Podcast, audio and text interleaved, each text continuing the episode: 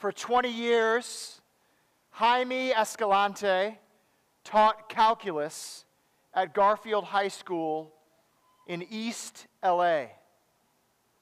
The school is in one of the toughest neighborhoods in Los Angeles. Lots of hardened kids attend Garfield High School. But with much persistence, Jaime Escalante, taking hours before school, teaching kids, two to three hours after school, teaching on Saturday, teaching summer school. He had these students passing one of the hardest high school exams you could take the AP calculus exam. Many parents at Garfield High School did not like Jaime Escalante. Teachers questioned him, wondering if he was just a prima donna. Administrators actually didn't believe the students that passed the test passed the test, and they accused them of cheating and made the students take the AP exam again, which they all passed again. Asked how he did it, how he kept going amidst all the responses he got from people, all the adversity he received, the tough students, he said this You have to love the subject you teach, and you have to love the kids and make them see they have a chance. In first century Greece, there was another teacher, and he also taught a motley crew a crew of Jews, Gentiles, rich, poor, slave, free, pagans, self righteous. And he formed with them a church, a church that formed a movement that changed the Roman Empire. Through it all, he was labeled duplicitous, crafty, after money, not worthy of honor because of his suffering. But he kept going, visiting this church multiple times, writing them multiple letters, persisting. Really, his answer of why he did is not far from Jaime Escalante. You got to love the subject and you got to love the people. If you're going to hear anything today, here is the main idea. Paul's ministry was not informed by the strategies of the world, but by the way of Christ patience, faithfulness, and love for others. Through this message we hear, we can see that Paul's message was genuine when many, many questioned his motives. Let's look, shall we? 2 Corinthians chapter 1 verses 12 through chapter 2 verse 4. Please pay attention as we look at God's word together. For our boast is this the testimony of our conscience that we behaved in the world with simplicity and godly sincerity, not by earthly wisdom, but by the grace of God, and supremely so towards you. For we are not writing to you anything other than what you read and understand, and I hope you will fully understand, just as you did partially understand us. That on the day of our Lord Jesus, you will boast of us, as we will boast of you.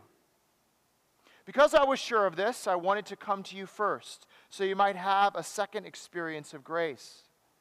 I wanted to visit you on my way to Macedonia, and to come back to you from Macedonia and have you send me on the way to Judea. Was I vacillating when I wanted to do this? Do I make my plans according to the flesh, ready to say yes, yes, and no, no at the same time? As surely as God is faithful, our word to you has not been yes and no. For the Son of God, Jesus Christ, whom we proclaimed among you, Silvanus and Timothy and I, was not yes and no, but in him it is always yes. For all the promises of God find their yes in him. That is why it is through him that we utter our amen to God for his glory. And it is God who established us with you in Christ and has anointed us and who has also put his seal on us and given us his spirit in our hearts as a guarantee. But I call to God to witness against me. It was to spare you that I refrained from coming again to Corinth. Not that we lord it over your faith, but we work with you for your joy, for you stand firm in your faith. For I made up my mind not to make another painful visit to you. For if I cause you pain, who is there to make me glad but the one whom I pained? And I wrote as I did, so that when I came I might not suffer pain from those who should have made me rejoice. For I felt sure of all of you that my joy would be the joy of you all. For I wrote to you out of much affliction and anguish of heart, and with many tears, not to cause you pain, but to let you know the abundant love that I have for you. The word of the Lord. We're just joining us. Welcome. We're in the book, or I should say, the letter of Second Corinthians, an epistle. Again, that's just a fancy word for letter. Now, some of you might think, if you're just exploring for the Bible for the first time, that the Bible is kind of wrapped up into a nice little pretty bow. It lays out principles of Christianity, it just gives nice, clear to do lists. It talks about pious lives of Christians. Well, I'm here to inform you that's not how the Bible is structured. That's why I think the scripture is so good. The scripture is not foreign to our human experience. Complexities of relationships, frustration with people, things not working out the way we want them to. And that is the exact experience of this letter. Paul has spent a year and a half previously with these people in Corinth, this Greek port city. And he started a church there. But quickly the problems arise. He's on his fourth letter dealing with the different issues these people are facing. We have two of them 1 Corinthians and 2 Corinthians. And here in 2 Corinthians, there are still issues that have not been resolved.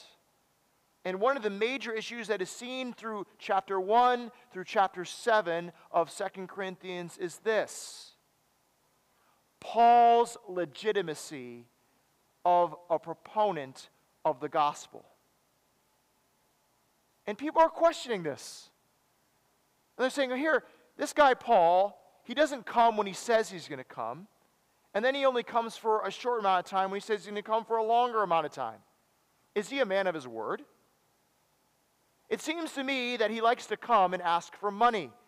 Maybe that's all he's after, is money. It seems to me that this guy just likes to tell us hard things. And also, it seems to us, these Corinthians, he's not as prestigious as some of the other teachers in that time period. Is he credible? Is his message credible? Again, I'm going to give the answer to that question and what Paul says in this section. Paul's credibility is found in Christ.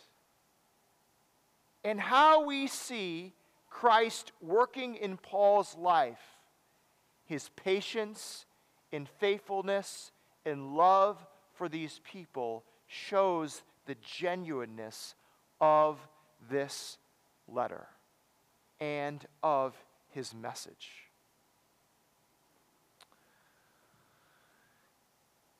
I guess I'm a firm believer that the people that Paul's addressing are not far from our friends, some of our friends, some of our family members, some of our neighbors, dare I say, some of us.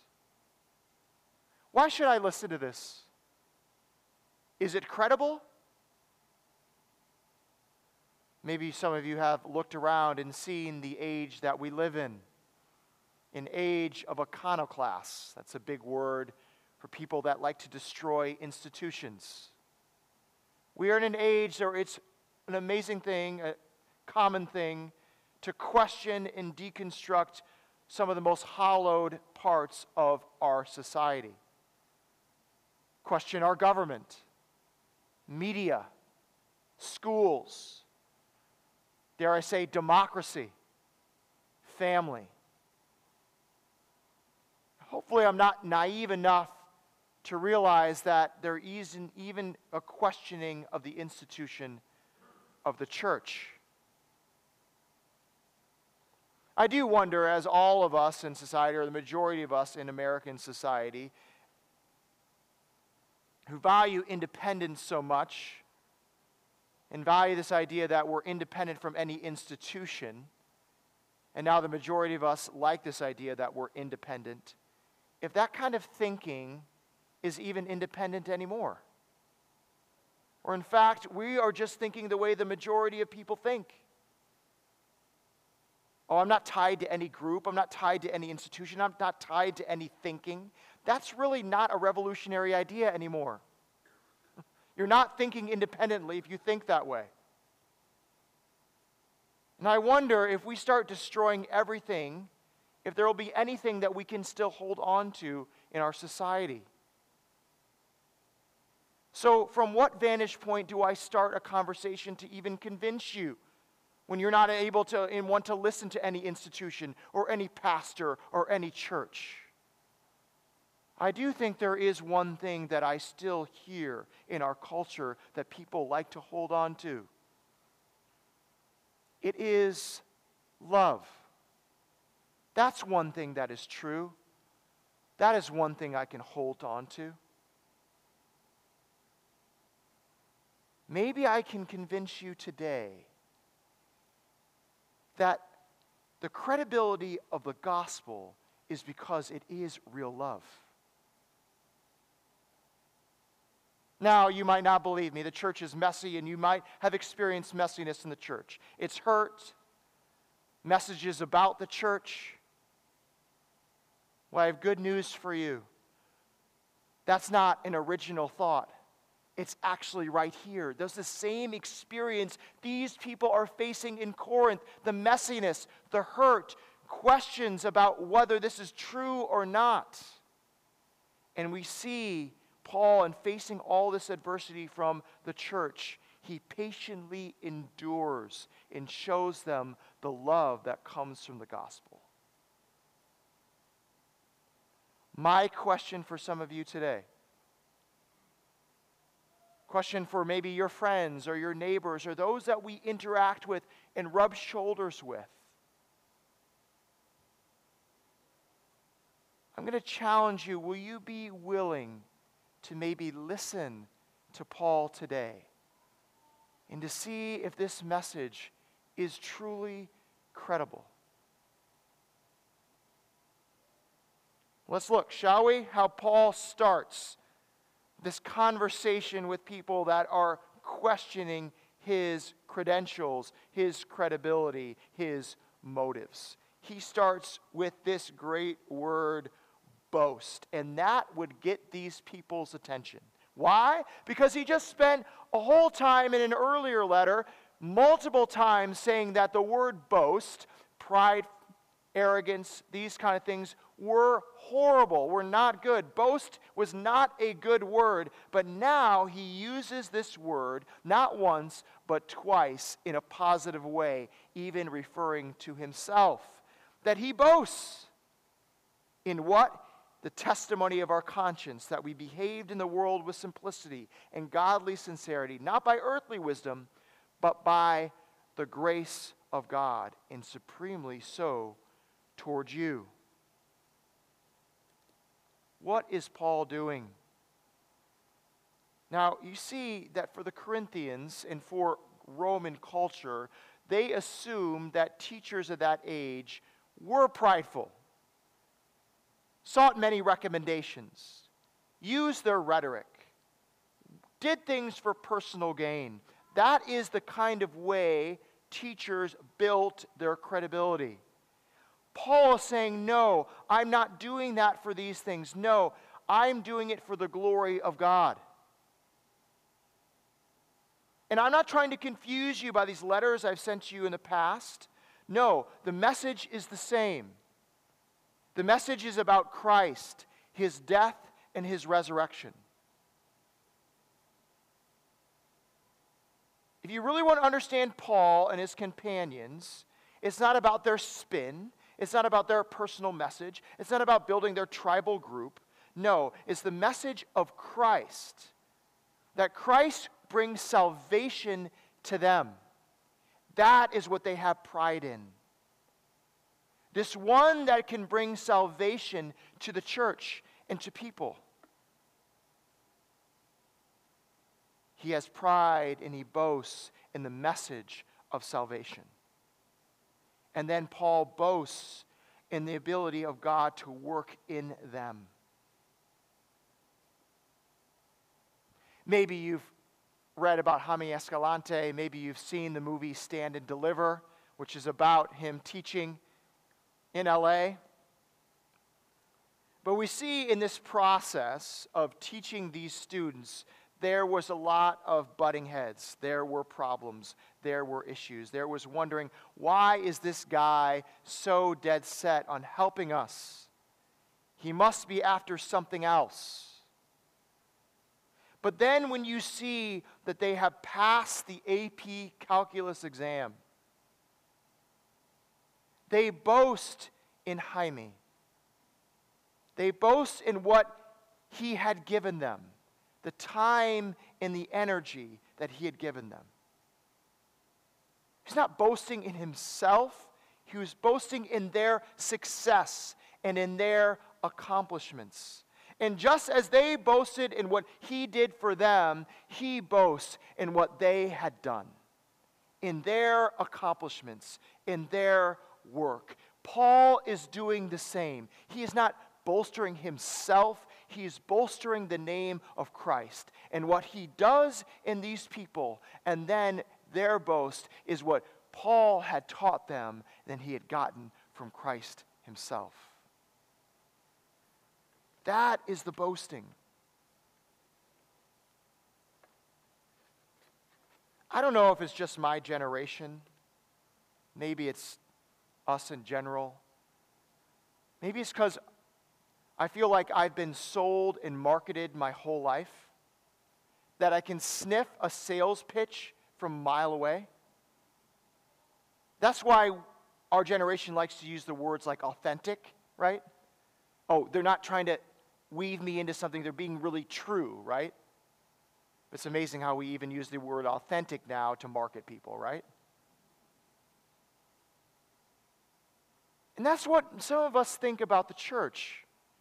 You can smell it a mile away. And we see it. We see the scandals. Churches after money. People are after fame. Church leaders use things for sex. I would encourage you do not throw out the message of the gospel for its misappropriation by some. That was even happening in Paul's day. As we'll see later in this letter, people were using it for their own gain.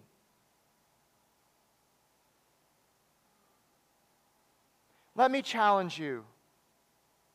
Our enthusiasm on Sunday morning, our singing, our confidence. Some of you might call it pride. Some of you might think it's for hidden gain. Could it be our passion, our confidence is because we want to genuinely communicate the message of Christ and his love for you. That we communicate this message, not that we just get more and more, you know, tweets or more and more followers or more and more people. We do it because we have been changed by Jesus that He saved us. And that when we see your lives change, we will boast in Him in what He does. And when your life is changed, you will boast in the messengers to say, Thank you for giving me the message of Christ.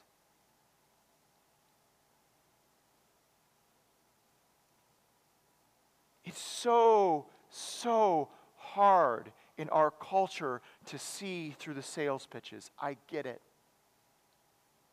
But could there be something genuine?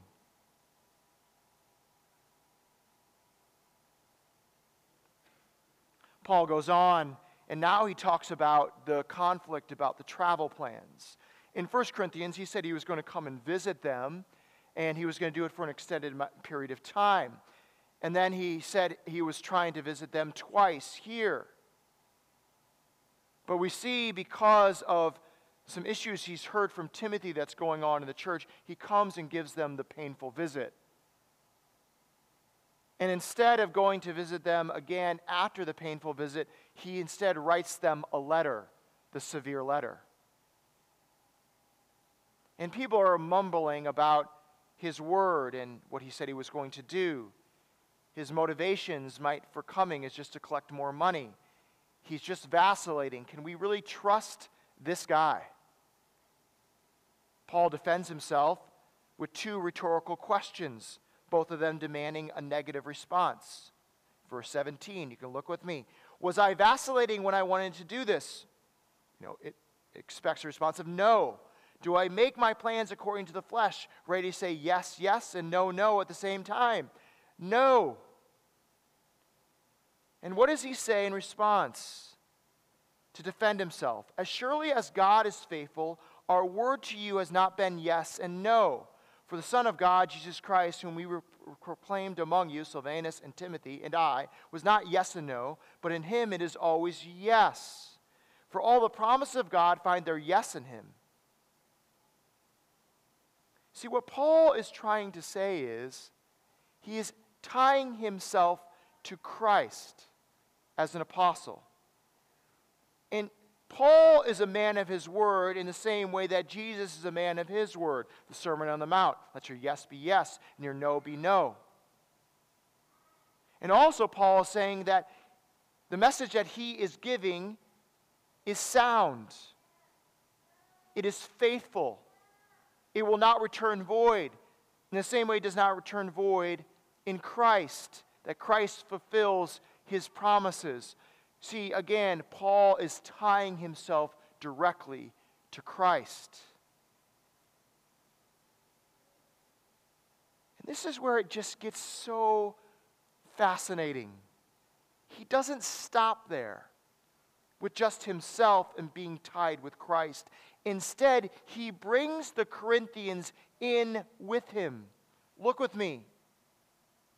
Verse 20. Latter part. This is why through him that we utter our amen to God for his glory. And it is God who establishes us with you in Christ and has anointed us and who has also put his seal on us and given us his spirit in our hearts as a guarantee. Paul is talking not just about him and his Timothy and Silvanus, he's also talking about the Corinthians the church. He ties himself with Christ and ties them then with Christ. And then he uses these very clear pictures to them with kind of visual word pictures to make them realize the completed action, that's the tenses here, the completed action that has happened for them. Again, sorry, I'm making you go to text a lot. That's what you would do with the epistles, okay? This is logic here. We got to look at how the logic plays out. Verse 21 And it is a God who established us with you in Christ and has anointed us. The literal Greek is He has what? He has uh, basically Christed us with Christ. The Greek word Christ is to be anointed. That is saying Jesus is the anointed one, whether it's oil on his head, to say he is the king of David. He has been anointed. And what he's saying is that you are also then anointed with Christ. That is how you've been put into this group. It's a completed action and now ongoing. That's one visual image. And then what's the next visual image? And what else has he done? He has put his seal on us. And again, that's the letter that you would have this wax that would seal the letter to know that it was true, that it came from someone. It's official. You've been sealed. And then, lastly, a guarantee of the Spirit that is more of a trade and um, a mercantile language to say that there's been a deposit by a seller to those that purchase. This deposit is guaranteed, it's been purchased, it's done. I love how Paul makes it the trifecta of completed action anointed, sealed, guaranteed. It's happened to them. It's a clear picture. Now, follow the logic with me. Paul is defending himself by tying himself with Christ, saying, My message is true because Christ is true, and I'm tied with him. But if anyone should be questioned about their motives and how they're doing, it's probably not Paul, but instead the Corinthians, who have multiple problems going on. If we read 1 Corinthians, it's a mess. But instead of Paul bringing it to them and dropping the hammer that you have so many problems, instead he says, Do you know what? You are also tied with Christ. There is assurance and trust that you are with him, that he is working in you through the Spirit. Rather than question all these people that are questioning him, accusing him, Paul instead trusts Christ in the work in their lives in the midst of their struggle. He is showing patience and faithfulness about God's work in their lives. Does that make sense? That's the logic, okay? It's being played out. I do wonder I wonder if canceling will ever stop. I cancel you for saying this, and then I cancel you for canceling this person. I wonder who will be left. When will it end? I mean, that's what could happen here. They cancel Paul. Cancel, Paul cancels the Corinthians. It goes on and on and on and on. But you see, what Paul does, he goes back to the source. That is why it is through him that we utter our amen. Amen means truly to God for his glory. You could trust Paul because he's tied to the amen of Christ. And Paul could continue to bear with them because he trusts that Christ is tied with them and still working in their lives. Paul had confidence in the basic goodwill of his converts based on the work of the Holy Spirit in their lives. Extreme patience with the Corinthians, trusting in God's work in them.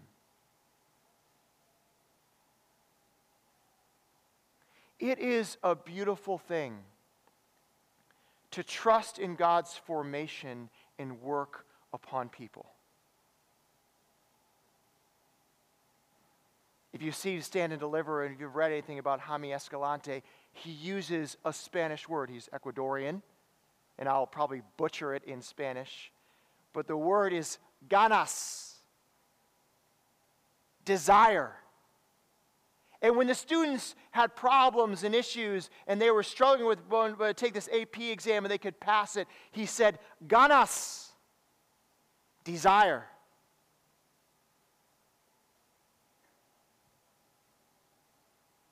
We have a word too. A word that we can say to each other Spirit. The Spirit is in work in you. The Spirit is in work in you to transform you and shape you. And I can bear with you knowing that the Spirit has been sealed in your life to work through things that going on in your life.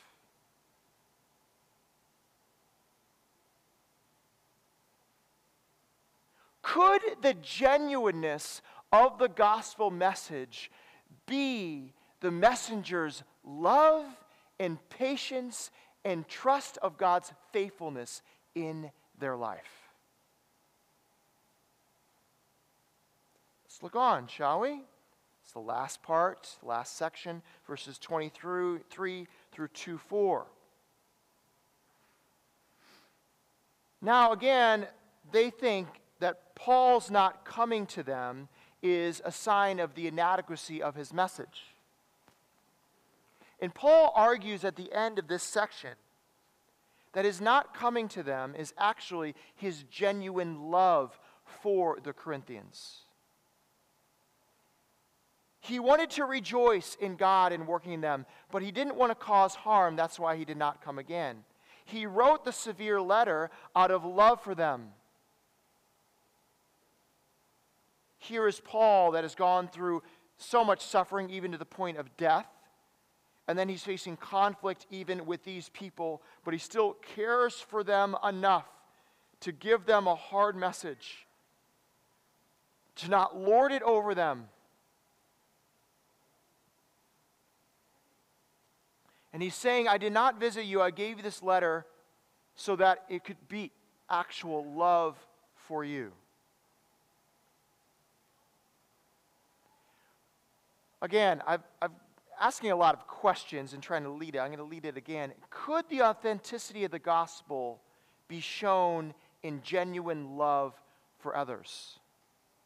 Let me anticipate some people's objections maybe some of yours or your friends. Why does love authenticate the gospel? Love could just come from the human spirit. Love could, could just come from humanism. Love could just come from some ethereal idea or some other religion. Why does it have to come from the message of the gospel?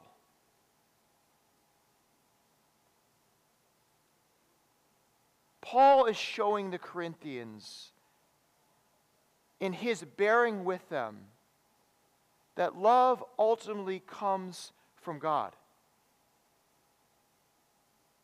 His love for them is showing that there are principles that love abide by. They are not holding to those principles. So he's keeping them accountable to them in the severe letter. In humanist teaching, in the idea that love is love, there is no principles that you hold it to. Why should we love our enemies?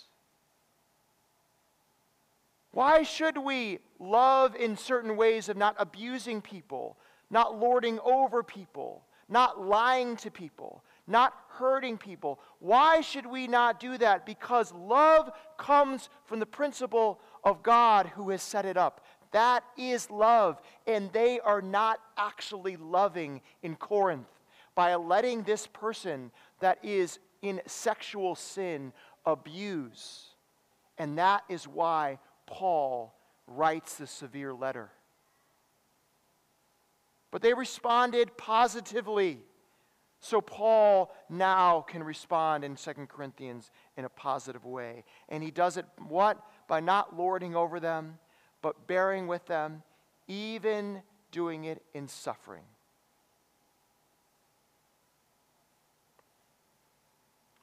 Paul's love for the Corinthians is a glimpse of who he was called by.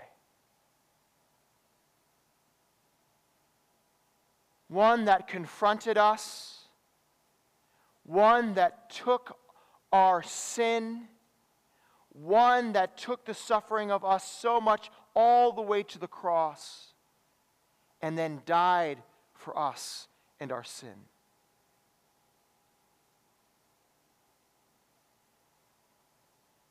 This letter, you might say, I don't know if I can believe this. I don't know if this is true. I don't know if the gospel message is actually authentic. My hope is that in this letter you might see that is not just Paul writing to you, but it is Christ Himself. That his hope is that he would boast in you, in your salvation. That Christ has borne with you even in your doubts. that He has loved you by telling you hard things.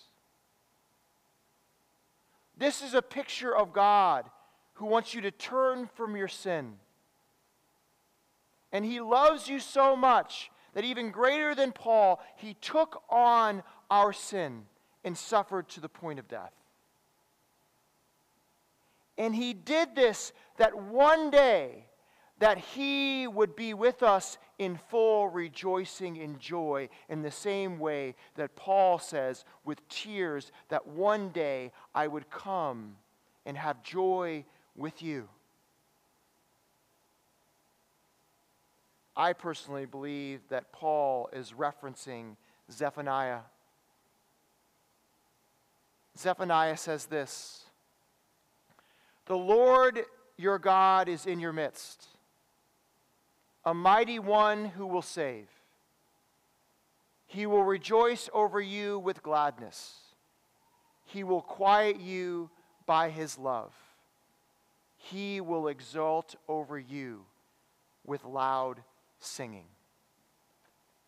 That is the authentication of the gospel that we have a God that has come and loved us and cared for us and called us to repentance and accountability, to turn from our sin, that we would trust Him in faith, that one day He would exalt with us and rejoice with us. Do you trust this message that comes with patience, is faithful in its promise, and is covered in love?